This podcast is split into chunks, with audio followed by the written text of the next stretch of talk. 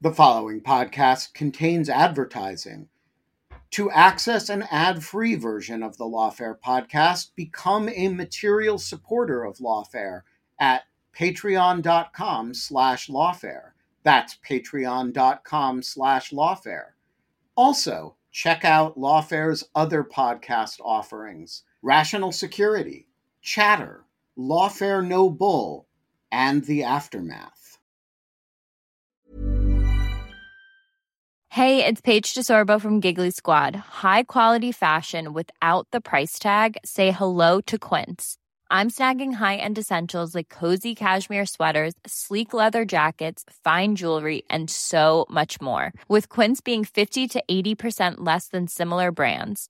And they partner with factories that prioritize safe, ethical, and responsible manufacturing. I love that. Luxury quality within reach. Go to quince.com slash style to get free shipping and 365 day returns on your next order. Quince.com slash style.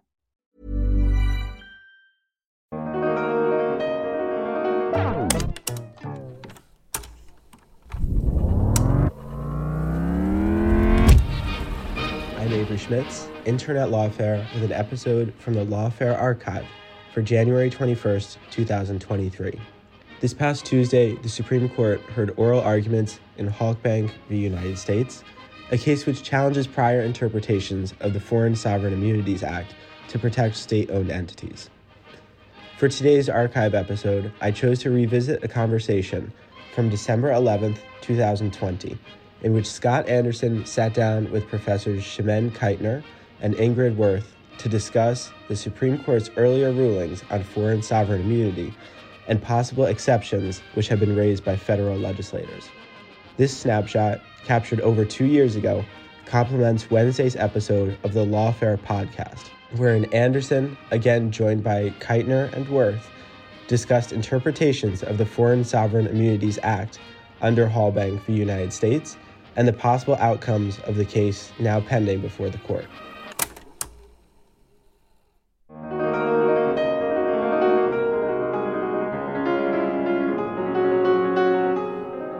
Scott R. Anderson, and this is the Lawfare podcast for December 11th, 2020.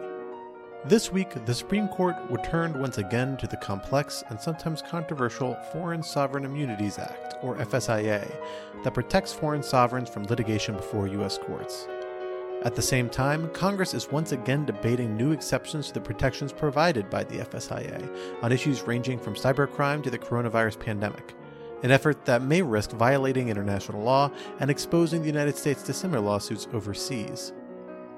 To discuss these developments and where they may be headed, I sat down with two leading scholars on sovereign immunity issues. Chimène Keitner, a professor at the UC Hastings School of Law and a former counselor on international law at the U.S. State Department, and Ingrid Wuerth, a professor at Vanderbilt University Law School and one of the reporters for the American Law Institute's fourth restatement on U.S. foreign relations law. It's the Lawfare podcast for December 11th the past, present, and future of sovereign immunity. So, a few days ago, the U.S. Supreme Court heard argument in not one, but two cases relating to something that has become something of a perennial issue for those who follow the legal side of foreign relations and national security, particularly in the last 10 years or so, but going back further than that as well. And that, that's this question of sovereign immunity and the law that kind of implements a lot of sovereign immunity law in the United States, the Foreign Sovereign Immunities Act. Ingrid, can I turn to you? Tell us a little bit about these cases and what they say about the current state of the debate around sovereign immunity FSIA issues here in the United States. Yeah, thank you so much, Scott, and thank you for the opportunity to be here. The Foreign Sovereign Immunities Act is a comprehensive statute that governs lawsuits against foreign nations.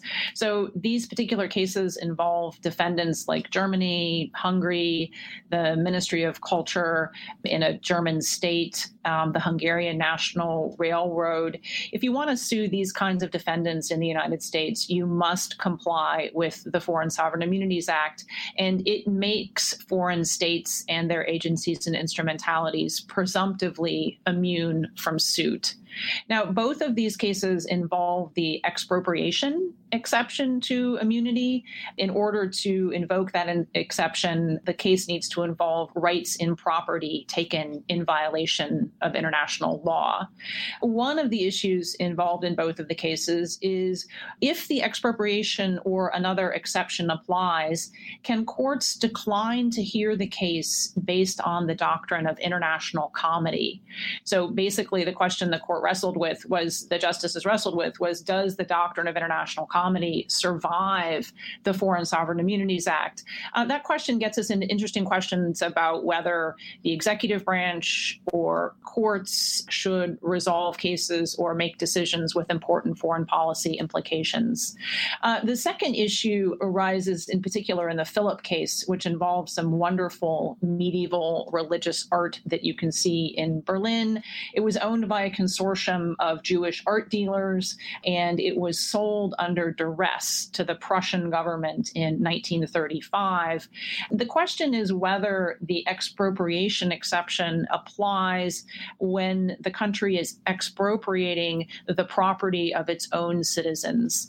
Um, the answer to that question is usually no, but because this particular case is linked to a genocidal taking, the plaintiffs argue there's a violation of international law even if the taking is against one of their own citizens. That case, too, involves how much we should defer to the executive branch, which wants us to read the statute in one way, the plaintiffs want us to read it in another. And both of the cases, to my mind, raise this interesting question to what extent the, should the United States be the right forum for resolving Nazi era claims, expropriation claims against Hungary and Germany, respectively?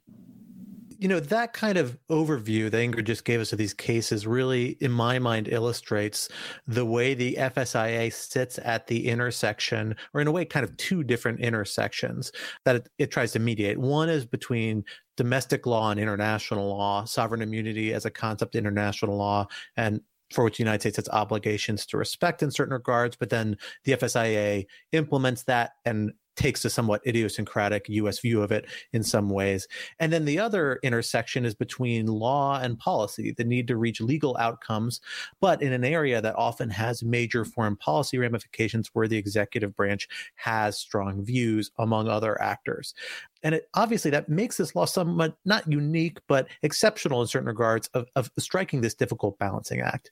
Chimène, let me let me turn to you for just kind of a little bit of background or explainer how is it that the Foreign Sovereign Immunities Act, the FSIA, as uh, to refer to it by its common acronym, ended up filling this role at the intersection of these difficult questions? And, and how does it kind of operate in practice today? Well, hi, Scott, and I'm also very glad to be here with both of you.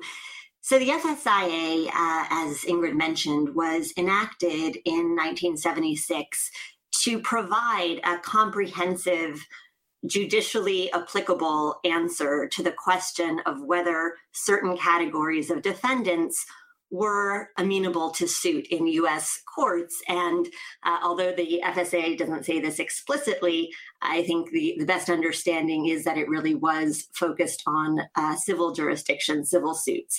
So uh, before 1976, the law of foreign sovereign immunity had evolved both as a matter of international law and, of course, as implemented in US courts. The earliest case often cited with reference to foreign sovereign immunity is the Schooner Exchange case, in which Chief Justice John Marshall uh, in 1812 said that the uh, nation has exclusive territorial sovereignty, but that uh, other foreign sovereigns who enter the nation's territory do so under an implicit license, essentially, that they won't be uh, subject to suit in domestic courts while they're here. And so that foundational idea is codified in the FSIA. But of course, it took, you know, well more than a century to codify it. The interim period, which I've actually discussed in a, an article titled Between Law and Diplomacy, so very much reflecting that point, uh, involved a lot of cases against foreign ships that came into US ports. And courts had to figure out is this a ship that is a purely private ship on a purely private mission, in which case there was obviously jurisdiction? Uh, is it a public ship of war of a friendly foreign sovereign, as was the schooner exchange, in which case it is beyond US jurisdiction, even though it's sitting there in a US port? Uh, or is it some combination of the two? Is it a merchant vessel owned by a foreign state? And in that case, how do we split the difference? On the one hand, we want to make sure that claimants have access to courts to obtain judicially enforceable remedies.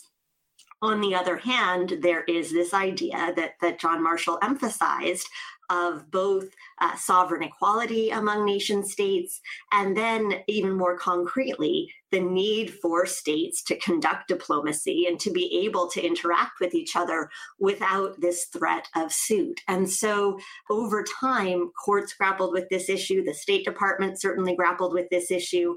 And in 1952, the department actually came out with the so called Tate letter, uh, signed by then acting legal advisor Jack Tate, saying, here's what we're going to do. We've been doing this for a while, but just so everyone's on the same page, we see that international law is starting to differentiate between the commercial activities engaged in by foreign states and their public or sovereign activities.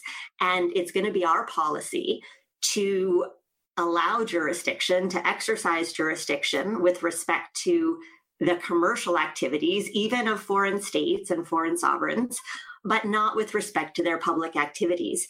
The tricky thing was at that point, the State Department was quite active in making what it called suggestions to court of immunity. And so foreign states, quite understandably, uh, would pester the State Department for a suggestion of immunity. And when that situation became untenable, and when the results of that petitioning process became unpredictable as they were, uh, Congress, at the request of the State Department and the Ju- Department of Justice, stepped in and came up with this act that we're talking about that endeavored to clarify all of these issues, although, as Monday's cases show, certainly left a number of issues unresolved as well. Scott, if I might jump in there, I just wanted to mention an issue that arose at oral argument uh, that's related to what Chimène just said. If there is a doctrine of international comity that survives the Foreign Sovereign Immunities Act, one way we might give effect to that is by having the courts listen to the executive branch about when a case should be dismissed because of foreign policy concerns.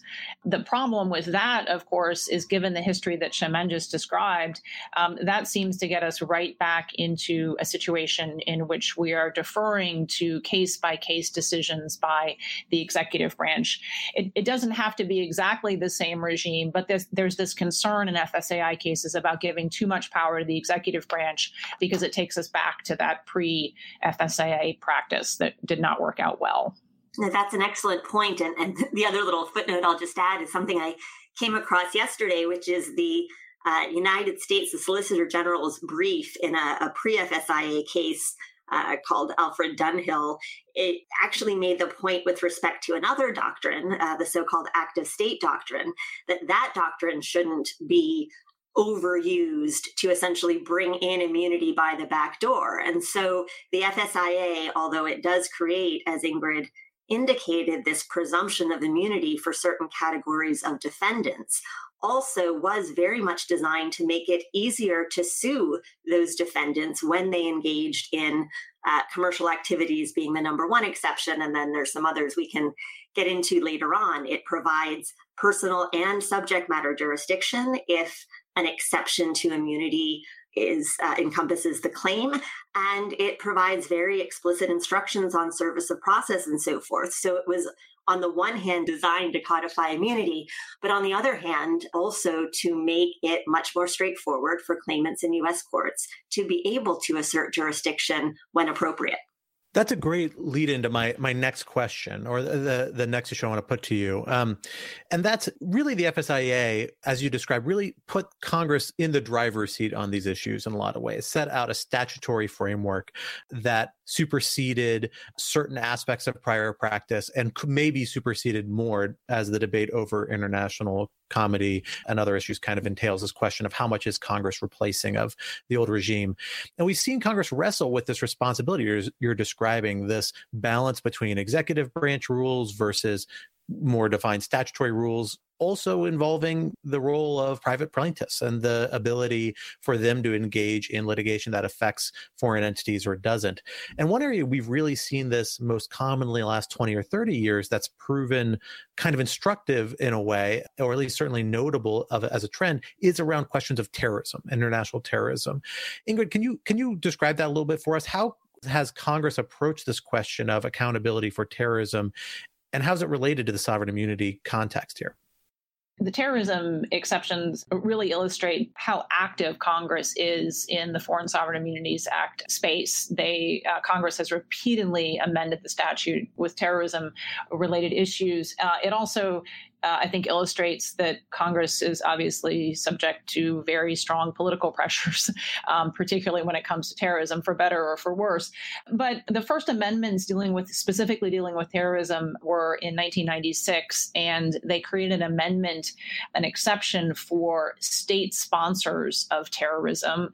And so, if the executive branch listed a particular country as a state sponsor of terrorism, then suits, terrorism-related suits against that country could go forward. The state sponsors of terrorism list was always very short, but this explains a large number of judgments, in particular against Iran, which was designated as a state sponsor of terrorism. Uh, but these initial amendments in 1996, they didn't create a cause of action, and they also uh, didn't really provide any special mechanisms for enforcement. And Congress has acted. Um, at first, it created a cause of action for terrorism related cases, and it has enacted a variety of legislative measures geared toward execution of judgments against countries, in particular Iran. And Congress tends to move quite slowly here, um, makes incremental changes, but there has been a drumbeat toward opening up these cases, opening up the assets, in particular of Iran, for these judgments. And then Congress made, I think, a, a pretty big move in 2016 with JASTA, a statute that creates a cause of action against foreign states for injury occurring in the United States caused by an act of international terrorism. Uh, what's different about JASTA is it doesn't require the executive branch to list the defendant as a state sponsor of terrorism. Um, so we've seen JASTA cases against Turkey, for example. We've also seen, most significantly, JASTA cases against Saudi Arabia. And indeed, Saudi Arabia was kind of the intended defendant when JASTA was passed. And it was passed with um, the events of 9 11 in mind, um, and after very significant lobbying by some by some interest groups. Uh, JASTA does not, however, create any special regime for execution of judgments, so it may be very hard for successful plaintiffs to collect. Plaintiffs who are successful, if they receive large uh, awards, will no doubt return to Congress and ask for specific legislation with respect to execution of judgments. That is a, a great overview, Ingrid. And I, I think just the two quick things I would add are number one, of course, the FSIA in its statement of purpose indicates that its goal was to codify the restrictive theory uh, of foreign sovereign immunity under which a state's commercial activities are treated as the activities of any other private party would be for jurisdictional purposes. And although there's some debate about whether that restrictive theory really was customary international law in the 1970s, I think it's quite clear that it is today, and, and maybe the FSI even played some role in helping to catalyze that development. These other exceptions, uh, and terrorism notably, are not universally accepted as an appropriate basis for one state to exercise jurisdiction over the acts of another state in its own domestic courts. And so, although Congress is certainly authorized under US law and well within its power to enact the kinds of legislation that Ingrid just described, uh, it does create some potential tensions and it certainly diverges from the practice of other states to date. The goals I think that Congress has in mind, uh, Ingrid mentioned, you know, they're really constituent demand for this kind of direct access to judicial remedies. Although, as she also mentioned, the remedies themselves do prove elusive, especially with respect to states that don't have assets here in the United States that are subject to attachment and execution. So it's a, a claims resolution motivation.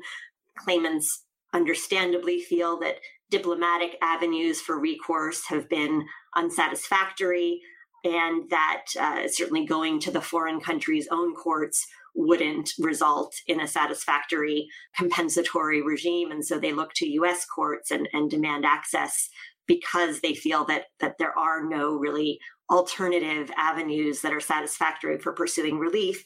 And I also think Congress thinks of these exceptions to immunity, the ones that that go beyond kind of those original 1976 exceptions, as maybe being sort of a, a tool in the United States' foreign policy toolkit akin to something like sanctions. In other words, a, a way to potentially deter future terrorist activity uh, in addition to compensating for past activity and, and whether or not uh, these are, are well designed to actually achieve either of those goals is a, is a separate question, but I think they're both worth keeping in mind.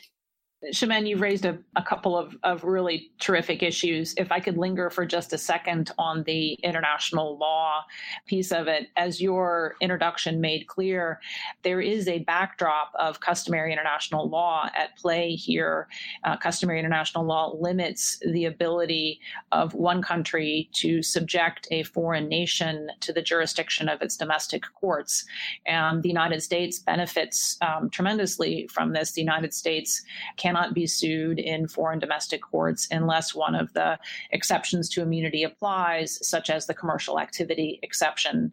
In both the expropriation context and the terrorism context, the United States is perhaps to put it gently, sort of pushing the envelope here and perhaps subjecting foreign states to uh, jurisdiction in a way that violates customary international law. Um, we could talk more about exactly how customary international law is violated and the arguments that perhaps it's not. Uh, but there's no question the United States is pushing pushing the envelope here. And you know, one of the issues that again that came up at oral argument this week is you know concerns with reciprocity. You know, the United States States, we like our, our terrorism exception. On the other hand, we enjoy immunity um, in other courts. And once you start making exceptions, it can be hard to limit those. That leads in well into uh, my question for you, Chimène, uh, next, because this terrorism model that we've kind of seen a, an opening of avenues towards civil litigation for private plaintiffs over around terrorism claims against you know foreign sovereigns and foreign sovereign agencies instrumentalities is a model we're seeing begin to be experimented with or at least thought about extending to other realms. Um, you and I have actually sat on this podcast before and talked a little bit about sovereign immunity related legislation relating to China and the coronavirus and, and proposals that were along those lines a few uh, months ago that are still out there. And then more recently, you've done some writing about another set of proposals specifically relating to state sponsored hacking and cybercrime.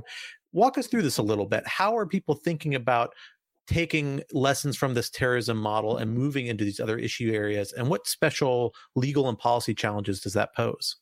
I do think that Congress, at least this Congress, has started thinking about amendments to the FSIA as, again, just another tool in its toolkit to pursue various goals, including both deterrence and claims resolution. And so I think uh, you know, as Ingrid may uh, elaborate in a few minutes, it really doesn't have in mind either this international law backdrop uh, or, quite frankly, the reciprocity concerns that have been mentioned. I think there's a feeling because the State Department in particular has raised the alarm with respect to prior amendments, such as the terrorism amendments, and at least in Congress's view, the sky has not fallen.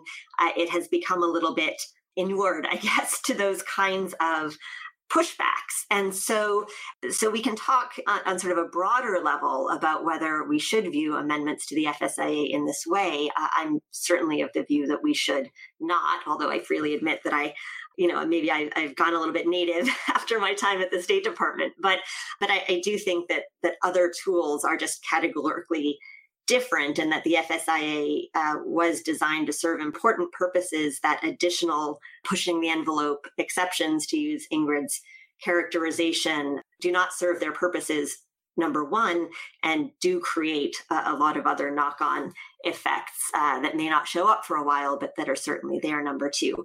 Um, but in the two specific issue areas that have come up recently, Scott, as you mentioned, there uh, is a bill, you know, technically on the Senate calendar, although I don't see the Senate returning to it during the lame duck session called, I think the acronym at the, this point is the Stop COVID Act. And uh, it's a, a, Republican piece of legislation. Uh, the vote in committee was almost exactly uh, along party lines to create an FSIA exception for essentially countries that recklessly fail to inform the world community about an evolving pandemic. And of course there are you know details and and this bill that came out of committee is somewhat more uh, restricted than some of the proposals that had initially been floated, but the general idea is, uh, and I think some have referred to it explicitly as a, a JASTA for COVID. And so again, kind of conflating different kinds of issues, different kinds of conduct. You know, on the one hand, acts of international terrorism on US soil. On the other hand, you know, the evolution of a, a virus that although you know, the more information that comes out, the clearer it appears, at least based on public reporting, that, you know, China is not only where the virus first arose, um, but also that that both local and ultimately national authorities did conceal important information. Um, but whether or not that is an appropriate subject for investigation, let alone uh, resolution in US courts, is an entirely separate question. And I think Congress uh, has been conflating the two and, and suggesting that a US court is an appropriate forum for figuring out China's role in the global pandemic, I think certainly puts much too great a burden on U.S. judges, uh, even in the the JASTA cases now. Uh, some of the ones that are going on in New York uh, District Court, you know, they're tremendously difficult evidentiary issues. Just you know, to pick one of the many problems, including evidentiary issues raised by the United States' own interest in preserving the confidentiality of its sources and methods and our own intelligence gathering. So uh, it really does get very complicated when we bring courts into the mix uh, in these kinds of non-commercial cases. Uh, at least when when foreign states are are where foreign states are concerned. Uh, the HACT Act, H A C T, is a piece of legislation that was put forward in the House. There had been some talk of including it in the most recent NDAA, but I understand it was not included. Uh, and I'm very glad that that is the case because it would, as you alluded to in your question, uh, essentially amend the FSIA to allow suits against foreign states for not only kind of malicious spyware type attacks, but really any kind of unauthorized intrusion into US networks. And again, uh, not only would that really open the floodgates to litigation, create tremendous problems of, of attribution, of proof, of figuring out, you know, can you imagine you know, subpoenaing, you know, the U.S. Uh, intelligence community members to talk about how they made a particular attribution decision for a particular cyber attack? I mean, really just kind of nightmare scenarios. But also, as the United States has made very clear in the public record, we um, also push the envelope, to borrow a phrase, when it comes to our overseas cyber activities. And uh, what was most surprising to me about the HACT Act and the reason that our colleague Allison Peters and I uh, wrote in the Lawfare blog about that act is how many members of Congress seem to kind of jump on the HACT Act bandwagon without apparently thinking through just how expansively it's phrased. So, these very broad new proposals about these new kind of scopes of potential litigation and exposure for foreign states and, and their kind of subcomponents, it raises this question that you both have referenced in passing about reciprocity and the idea that the sovereign immunity principles that exist in international law are supposed to be reflected to some extent in domestic law, and departures from them can cause violations of customary international law and then consequences flowing from that. Ingrid, can you elaborate on that a little bit from us? Like, what is the concern about the United States drifting from the more accepted parameters of sovereign immunity under customary international law with legislative proposals like some of these and like some other developments that have arisen in the FSIA context?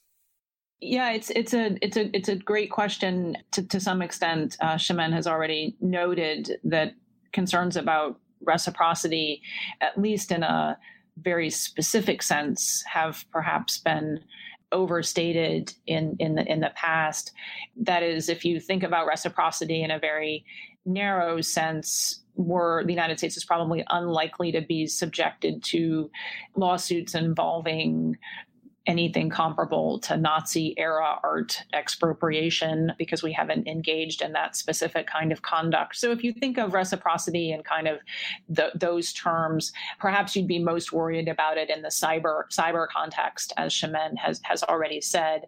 But you know, I think the you know the question more more generally is you know does the United States feel that the you know system of foreign sovereign immunity serves it well, and what are the general costs over decades of, of undermining it through legislation um, when it suits our domestic interests? I, I mean, I, I, can put my cards on the table. I don't think that domestic courts are a very good way of resolving a whole host of international wrongs, and I don't think it's in the U.S. interest or actually in kind of the global interests to see a wider opening of, of many aspects of the Foreign Sovereign Immunities Act.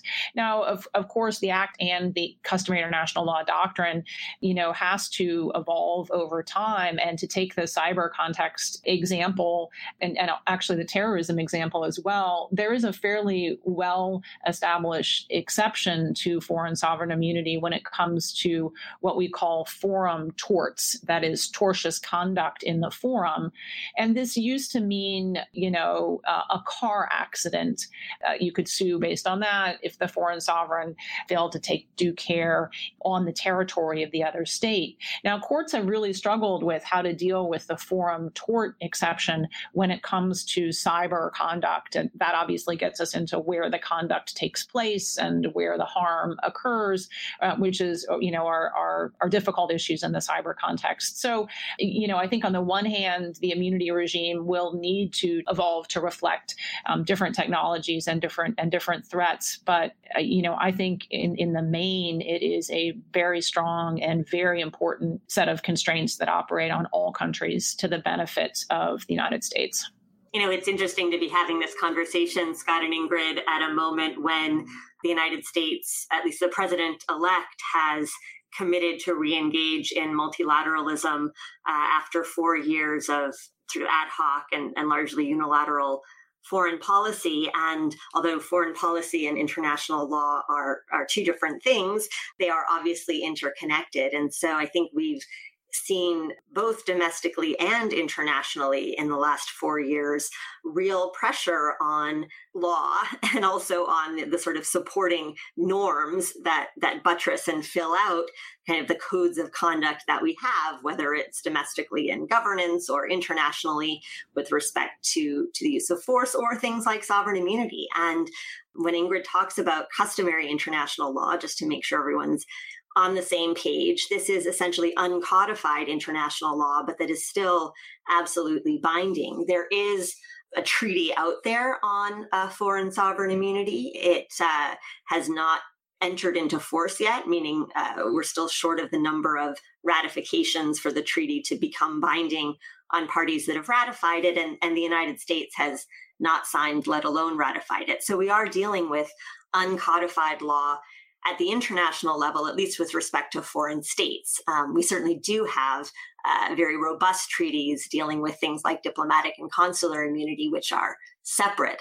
So when we talk about law, I think in general, and international law in particular, you know, there are some who approach it more as uh, kind of a, series of inconvenient constraints, and others, uh, notably, I would say many in the military, who recognize it's extremely important value in in structuring our relationships. And so the, these kind of longer term effects that ingrid mentioned i think do feel understandably quite abstract to decision makers especially who are trying to be responsive to the immediate needs and demands of their constituents who, again, uh, don't necessarily internalize just how difficult it will actually be to get payment on any judgment that they might ultimately receive from a US court.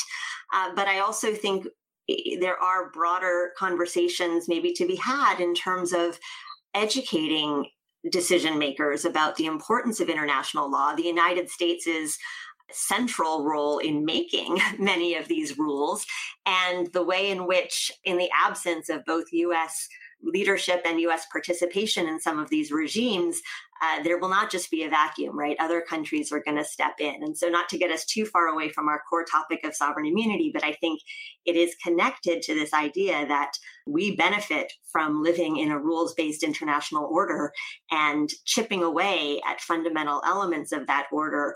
In this case, you know, sometimes for politically expedient reasons, uh, I think is is short sighted uh, and something that, that we should be concerned about. Hey, I'm Ryan Reynolds. Recently, I asked Mint Mobile's legal team if big wireless companies are allowed to raise prices due to inflation. They said yes. And then when I asked if raising prices technically violates those onerous two year contracts, they said, What the f are you talking about, you insane Hollywood ass? So to recap, we're cutting the price of Mint Unlimited from $30 a month to just $15 a month. Give it a try at mintmobile.com slash switch. $45 up front for three months plus taxes and fees. Promo for new customers for limited time. Unlimited more than 40 gigabytes per month. Slows. Full terms at mintmobile.com. Quality sleep is essential. That's why the Sleep Number smart bed is designed for your ever-evolving sleep needs. Need a bed that's firmer or softer on either side? Helps you sleep at a comfortable temperature? Sleep Number smart beds let you individualize your comfort so you sleep better together. JD Power ranks Sleep Number number 1 in customer satisfaction with mattresses purchased in-store. And now, save 50% on the Sleep Number limited edition smart bed for a limited time. For JD Power 2023 award information, visit jdpower.com/awards. Only at a Sleep Number store or sleepnumber.com. Hey, Lawfare listeners, Ben Wittes here. Want to tell you about the first time I got a report from the folks at Delete Me. It was shortly after I started using the service back in 2022, and they sent me their first privacy report. I have since gotten eight others, and it contained some shocking information. They had removed my data from 56 separate data brokers, that this had included 133 separate records, including 621 individual pieces of personal information. Uh, the data broker with the most information about me was a company I'd never heard of called People by Name. And here's the thing since then, every couple of months, I've gotten another privacy report from Delete Me, and it always contains more information that they have removed from the data brokers about me. In the second report, they informed me they had removed my stuff from 41 data brokers and that the one with the most information about me was called HLEC. I have no idea what HLEC is.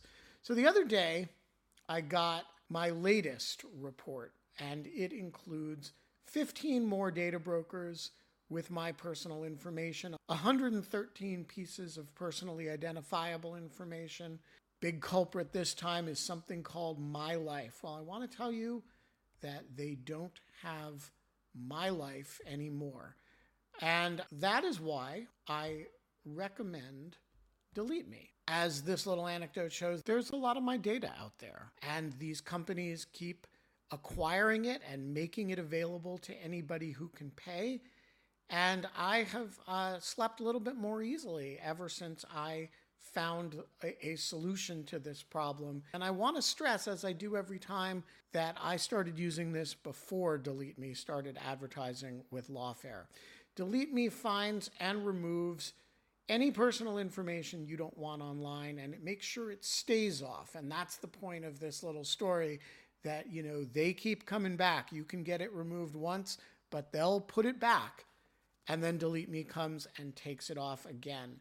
It's a subscription service that removes your personal information from the largest people search databases on the web and in the process helps prevent potential identity theft, doxing, and phishing scams. Delete Me sends you regular personalized privacy reports, just like the ones I've been describing, showing what info they found where, where they found it, and what they removed. And critically, as this story reflects, it isn't just a one time service. It's always working for you, constantly monitoring and removing the personal information you don't want on the internet. It does all the hard work of wiping you and your family's personal information off the web. Data brokers hate Delete Me, which is why I like it. Your profile is no longer theirs to sell. So take control of your data and keep your private life private by signing up for Delete Me, now at a special discount for our listeners.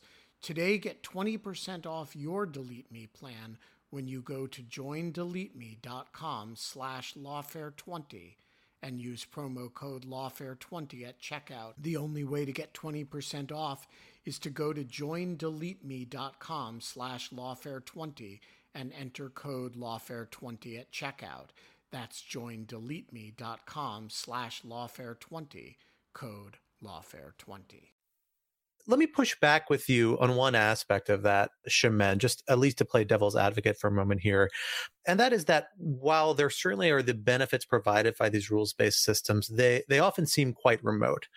And at least in regards to these sorts of proposals we've been discussing, the terrorism proposal that have been implemented, COVID and the Hacked Act and, and hacking bills, they're all aimed at something that's a little more immediate and concrete uh, in terms of a policy need, or at least a policy desire. And that is kind of a twofold drive. On the one hand, it is to hold foreign actors accountable for bad conduct. And on the other hand, it is to provide a means of providing compensation to American citizens, American nationals who have been damaged by those foreign states' conduct. Uh, and that's a pretty compelling narrative, I think, for a lot of people, at least on first impression. Uh, and certainly it, it seems for many members of Congress, it's, it's something that they take seriously.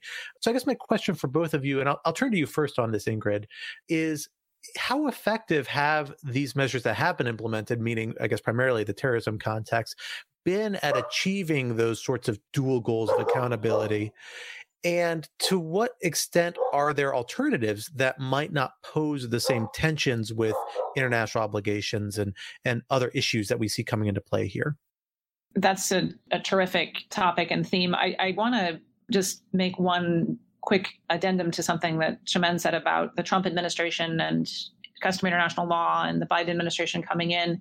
I guess I just want to highlight that a lot of the ways that foreign sovereign immunity has been limited by Congress over the past couple of decades um, happened before the Trump administration.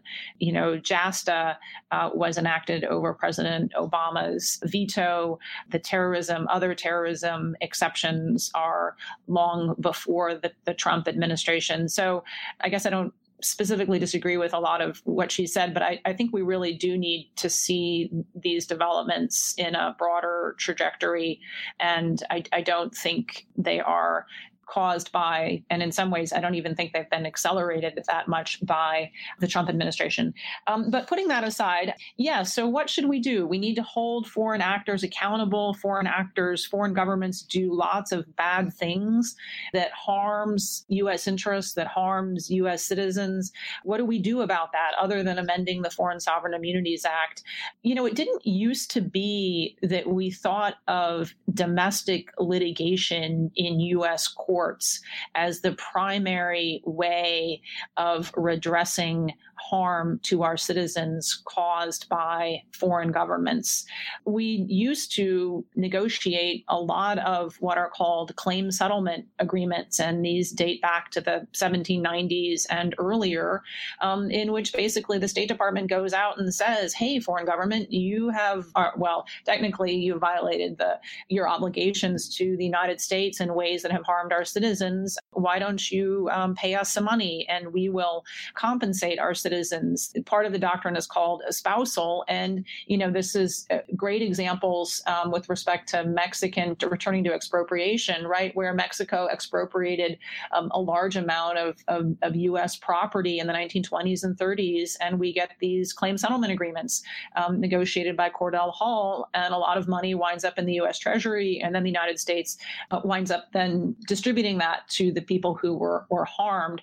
So there are, and historically, be that's how we deal with these problems, not through litigation. And uh, I think it would be uh, helpful for folks to keep that in mind. Now, there, of course, is a relationship, especially today, between the threat of domestic litigation and the willingness of a foreign sovereign to come to the table.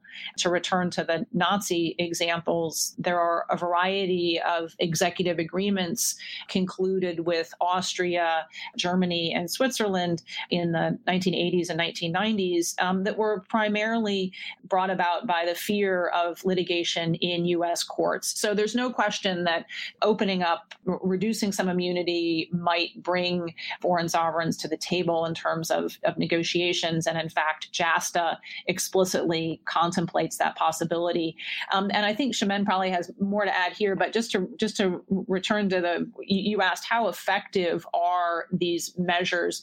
I, I don't think there's a lot of free money sitting out there, and you know some of these judgments um, wind up being satisfied by assets that have been frozen by the U.S. government that might be used for other other purposes.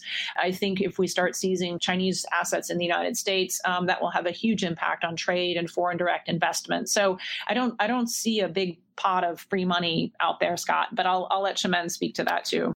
Uh, wow, there's just yeah, there's so much to talk about and, and too little time. But it's the accountability piece. I think Scott is is extremely important, and so many people, of course, feel vindicated just by having a judgment from a court, uh, even if they're ultimately unable to execute that judgment and uh, obtain financial redress. So it's very important for, for us certainly not to play that down. It's a little unsatisfying, I think, in international law. Um, what the International Court of Justice has, in fact, uh, made clear that immunity really is procedural, not substantive. It does not in any way absolve a foreign state from uh, legal, let alone sort of ethical responsibility for its wrongful conduct.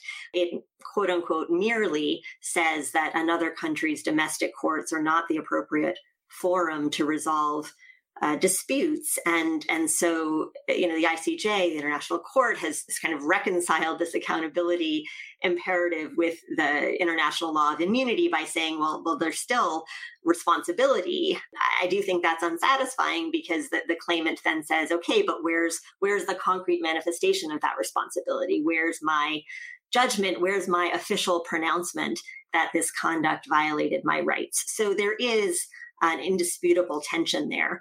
A couple of things could be done, though, precisely because, as, as Ingrid mentions, uh, there aren't unlimited funds out there. I mean, some of these suits against China that have been filed are literally for hundreds of trillions of dollars. And, you know, if US claimants have a basis for suing China, then I suppose not only do claimants worldwide have a basis for suing China, but other uh, claimants would also have a basis then for suing the United States for our again, based on the public record, apparent at a minimum interference with the Centers for Disease Control's reporting and aggregation of various statistics, uh, our failure to implement measures in terms of, of outbound transmission of the virus from the United States. So uh, it does get very thorny. But I think one thing we could do perhaps is think about ways to align uh, executive branch incentives in claim settlement more closely uh, with the incentives that Congress people have to be responsive to their constituents. Because I do think that some of these terrorism exceptions, which uh, Ingrid, of course, very accurately pointed out, come from a long time ago and, and have had bipartisan support in Congress, although uh, pushed back by the executive branch. Uh, I think some of them do stem from a deep frustration with the executive branch and with the perceived or even actual inadequacy of its claim settlement efforts, uh, the fact that it's constantly, uh, of course, juggling multiple priorities in foreign policy. And so uh, the individual needs of claimants don't necessarily rise to the top of the heap, or if they do, uh, are deemed to conflict with other imperatives that are equally, if not more, pressing. And so I think that is that is a real conundrum. I will say, uh, you know, even though I, I didn't intend to suggest, and I'm glad Ingrid set us straight, uh, that there's been a causal relationship between the unilateralism of the Trump administration and, and the FSIA exception specifically, as opposed to sort of a more general renunciation of, of various multilateral treaties and so forth. I do think the COVID uh, exceptions are different, right? As I mentioned, they really uh, have not been supported by and large by Democrats. And I think, uh, in addition to all of the reasons we've discussed, there's another important reason that Democrats have not uh, gotten on this bandwagon. And that's because they recognize, in my personal opinion, uh, appropriately, that uh, this really is more of a political stunt uh, than it is a genuine effort to seek compensation. And, and, I'll explain that a little bit because that's something I've resisted saying in public, especially since, you know, earlier in the summer I testified before Congress on this issue. And so I definitely didn't want to venture any characterizations there. Uh, but here, I think it, it's appropriate to do so, especially seeing how how this has evolved and the conversation has evolved over the summer. So, the degree to which uh, the COVID pandemic has become politicized in the United States, I think, is abhorrent, uh, and it's so demonstrably contributing to a, a, prolonged and much more lethal pandemic than we would otherwise have experienced. And so to my mind, I think it, it's quite clear that the legislators who put this proposal on the table months ago did so as part of an overarching narrative that is also reflected in the decision of the president to label this the China virus, uh, a, a real blame China strategy that ironically is in tension with the president's statements early in the spring that that China was doing a great job and being very collaborative, but consistency has not been a hallmark of this administration. So, you know, this this blame China narrative, I think, really is what's been driving these proposals. And so, although it certainly shares features with the the terrorism exceptions that were passed on a bipartisan basis, it's also very much bound up in in this kind of messaging campaign. And so, what we should really do to give people relief from COVID is take measures and consistent measures to promote public health here at home. And, you know, to a certain extent, the horses left the barn on that. And, and it's really a shame that economic shutdown seems to be the most kind of the go to response when uh, some other things like just wearing masks would be so much easier. But in any event, uh, I think defensive measures are really in order. And that applies also in the cyber realm. You know, on the one hand, we certainly want to try to find how to compensate victims of cybercrime. On the other hand, you know, maybe devoting those resources to building more robust uh, infrastructure, to educating people about how hacking happens and how to be on the lookout for it. Of course, you know, those who have already been injured will take little comfort in defensive measures, but seeking compensation and accountability is very much an after the fact uh, set of priorities. And I think maybe on some of these issues, we need to think long and hard about preventive measures as well. So, you know, these have been areas we've been discussing where Congress is exploring these new models and new ways to adjust the law around sovereign immunities. But there are also a number of other areas where we haven't seen Congress as involved, and where arguably some people, whether it's the courts or whether it's uh, scholars like yourselves, have advocated for Congress to become actively more involved, at least to clarify some of the confusion that's that's still there regarding the per- outer parameters uh, and full scope of the the FSIA. The cases before the Supreme Court are, are one example of that to some degree. Uh, I don't know if anybody was clamoring for Congress to clarify the application of international comity, but it's certainly there as an outstanding question Congress could have stepped in to address. But another one that uh, you've written about a fair amount, Chimène, is this question of how the FSIA applies in the criminal context. Tell us a little bit about that and the questions that have arisen and how Congress might be able to play a productive role in clarifying the law around them. Uh, sure, and, and I've also got some writing available on this for folks who want to dive into the details. But the, the basic uh, two unanswered questions, and I think Ingrid will will address at least one of them as well. We now know, uh, after a, a 2010 decision by the Supreme Court, that the immunities of individual foreign officials simply fall outside the scope of the FSIA. The FSIA doesn't address them one way or the other. Although, as I mentioned, at least with respect to diplomats and consular officials, uh, there's quite robust treaty law and also domestic statutory law. But, but there are plenty of officials who are neither diplomats nor consuls, and uh, their immunities remain uncodified at the moment. There's also, uh, I think, an increasing recognition uh, uh, that Congress uh, did not speak explicitly to whether its intent in 1976 was to say the only jurisdiction that will exist over foreign states and their agencies and instrumentalities shall be civil jurisdiction or whether it was simply thinking, uh, as we mentioned, about the civil litigation context when it enacted the FSIA, uh, hence some of its provisions, as I mentioned, that uh, essentially create uh, a long arm statute over foreign states and their agencies and instrumentalities, for conduct that falls within an enumerated exception. The, the, FSA itself is codified in Title 28 of the US Code, which, for those of you who remember civil procedure, is, is really the section that talks about civil litigation and, and, courts in that context. And so I dug fairly deeply into this, and my interest in it, uh, and this is something Ingrid has blogged about as well, uh, arose about a year ago when, um, as listeners might remember, an entire floor of the DC Circuit Courthouse was shut down for arguments in, in what was referred to at the time as this mystery subpoena case.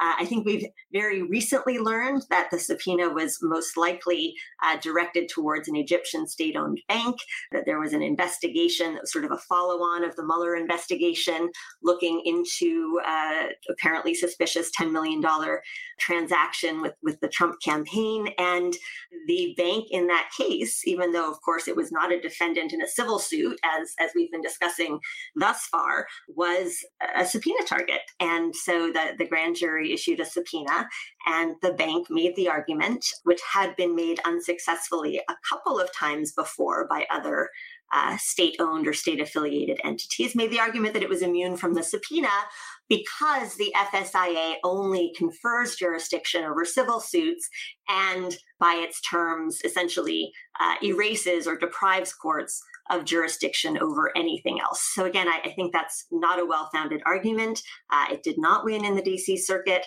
The Supreme Court did not grant review. Uh, and so, so it remains to be seen what the Supreme Court eventually thinks about it. There are both there are cases in both the, the second and ninth circuits now that involve this issue, but it's something that I think was not on Congress's mind in the 70s, but perhaps should be going forward, uh, given that this issue seems to be arising with somewhat more frequency. And another issue we've seen in the headlines, really just in the last few weeks, is this question of how sovereign immunity extends and what circumstances it extends to different foreign officials uh, and heads of state.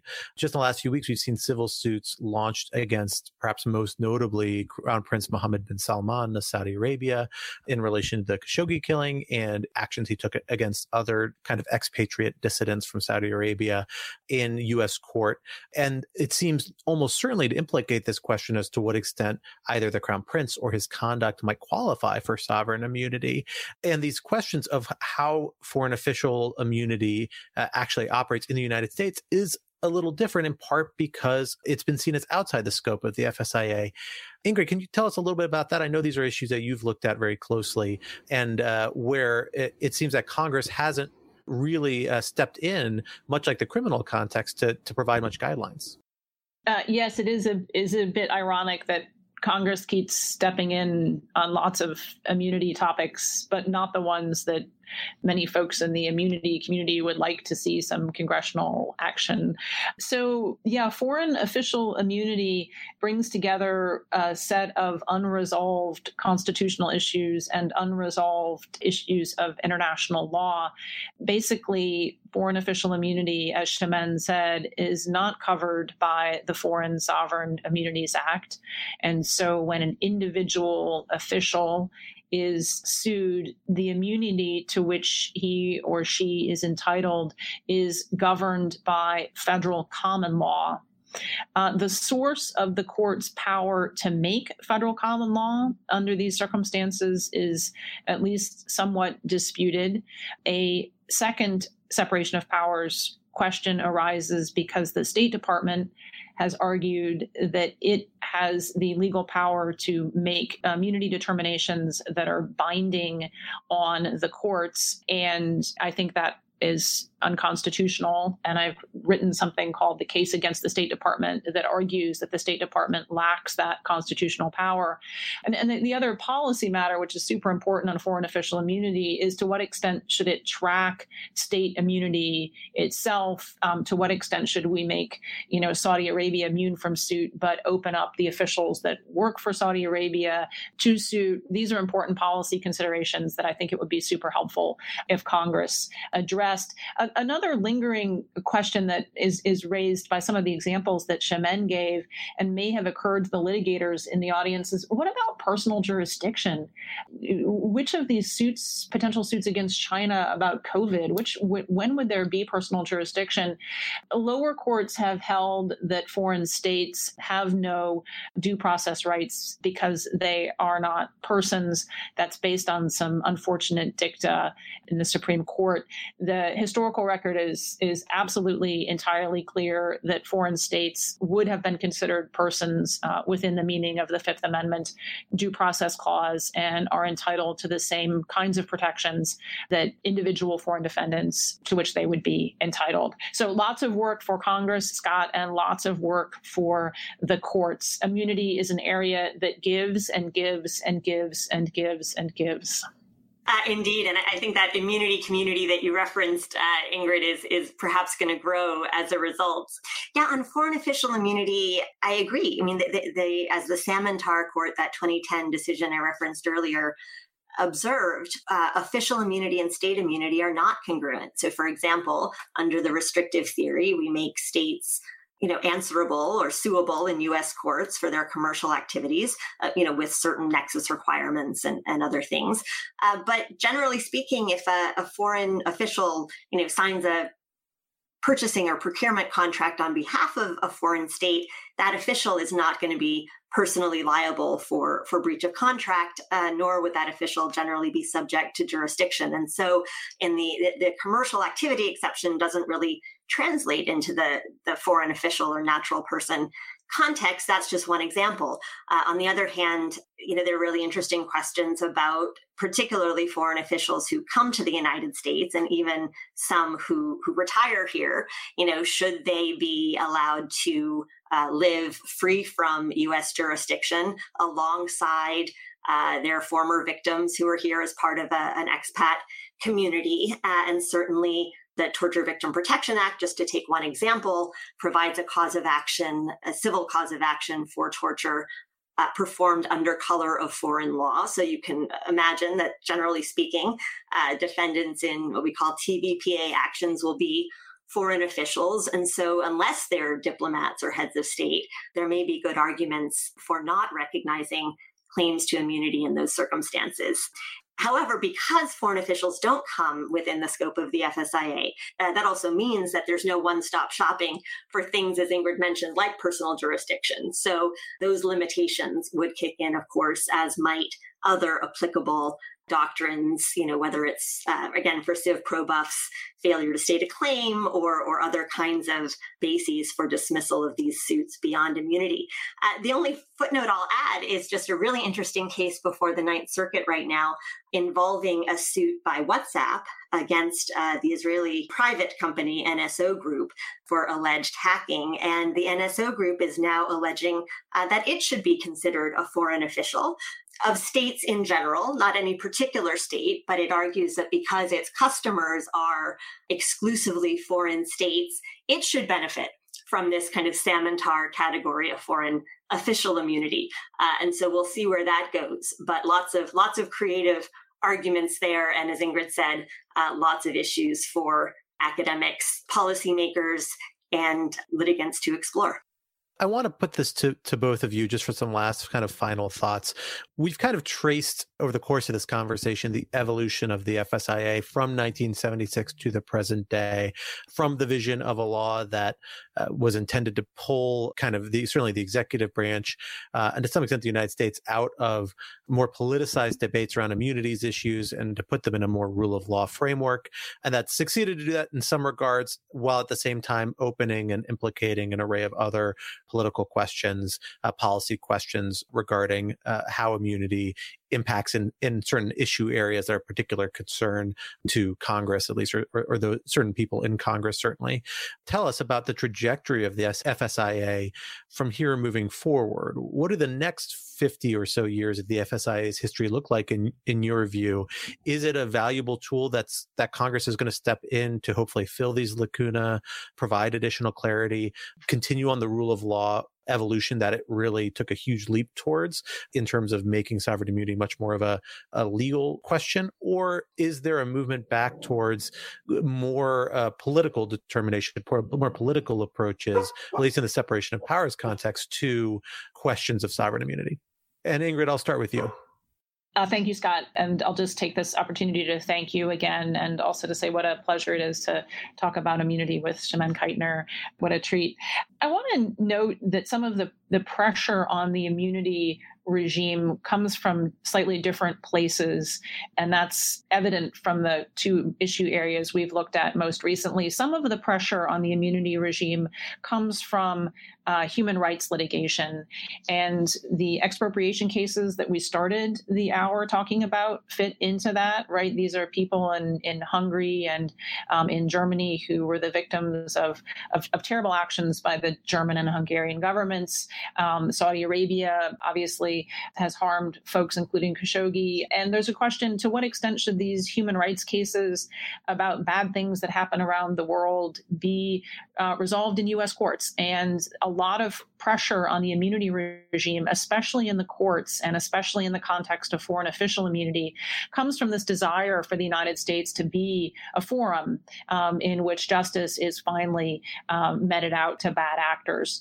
Um, that's a little bit different, perhaps, than the pressure on the foreign sovereign immunity regime that comes from harm to U.S. citizens that's a pressure that we've obviously talked about with respect to cyber and, and COVID and the terrorism exceptions. And and you know when we when we think about the the future um, and how how we're going to deal with immunity, it, it, it's interesting to think about the global position of the United States. It it feels to me like the moment or the decades of exceptionalism have perhaps past and even the you know appetite to be an epicenter for human rights litigation may be waning a bit.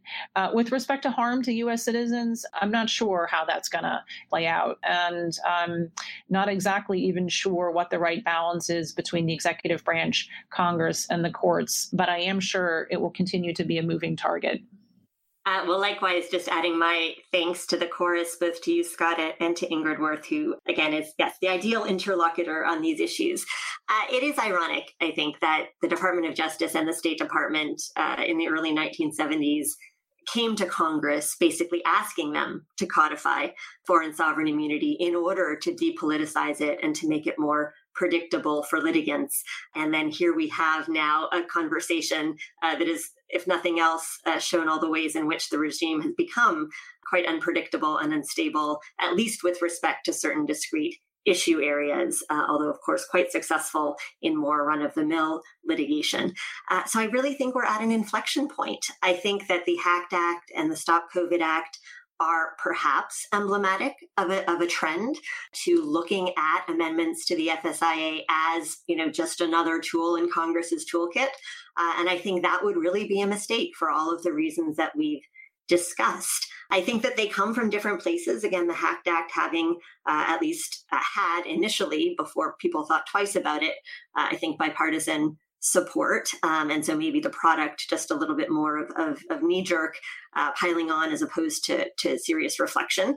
The COVID bill, quite differently, that are really as I mentioned, you know, public relations goal, which is not entirely inappropriate for, for legislation. Of course, uh, that is one way that, that Congress, you know, attempts to be responsive to the needs of the American people. But in this case, I really think you know it's been in lieu of the the measures that that Congress really should have been focused on. So if, if these two pieces of legislation do not move forward, if what we're left with at the end of the day is the terrorism exceptions, uh, and if we then get some experience under, in particular, the newest exception, the JASTA exception, and, and see whether, you know, it results in uh, compensation from Saudi Arabia for the 9 11 attacks or not, then maybe we'll have some more data points um, in figuring out whether or not it's, it's an experiment worth trying in other contexts. I think my assessment at the moment, quite clearly, is that it is not, that, that the attempt to create leverage by carving off, uh, hiving off different uh, kinds of activities, state activities from the core of sovereign immunity, it will not ultimately result in the hoped for uh, settlements. And moreover will have dangerous knock-on effects. But uh, you know although it may be an unsatisfying note to end on i think ingrid is right. Time will tell. Uh, but i don't think that the outcome at this point is predetermined. I really do think it, it is in congress's hands because that's where uh, doj and state put it even though maybe they've lived to regret that. And I think that that conversations like this one hopefully will help to bring to light some of the considerations that that may not always be front of mind when discussing these issues. Well, we are out of time, so we'll have to leave the discussion there. Ingrid Wuerth, Chimène Keitner, thank you for joining me today on the Lawfare podcast. The Lawfare podcast is produced in cooperation with the Brookings Institution. In addition, the discussion in this episode originated with a session of the Congressional Study Group on Foreign Relations and National Security, a project sponsored by the Carnegie Corporation of New York. Please take a moment to rate and review the Lawfare podcast on iTunes, Spotify, or wherever you might be listening. This podcast was engineered by Zachary Frank of Goat Rodeo and edited by Jen Patja Howell. Our music was performed by Sophia Yan. As always, thank you for listening.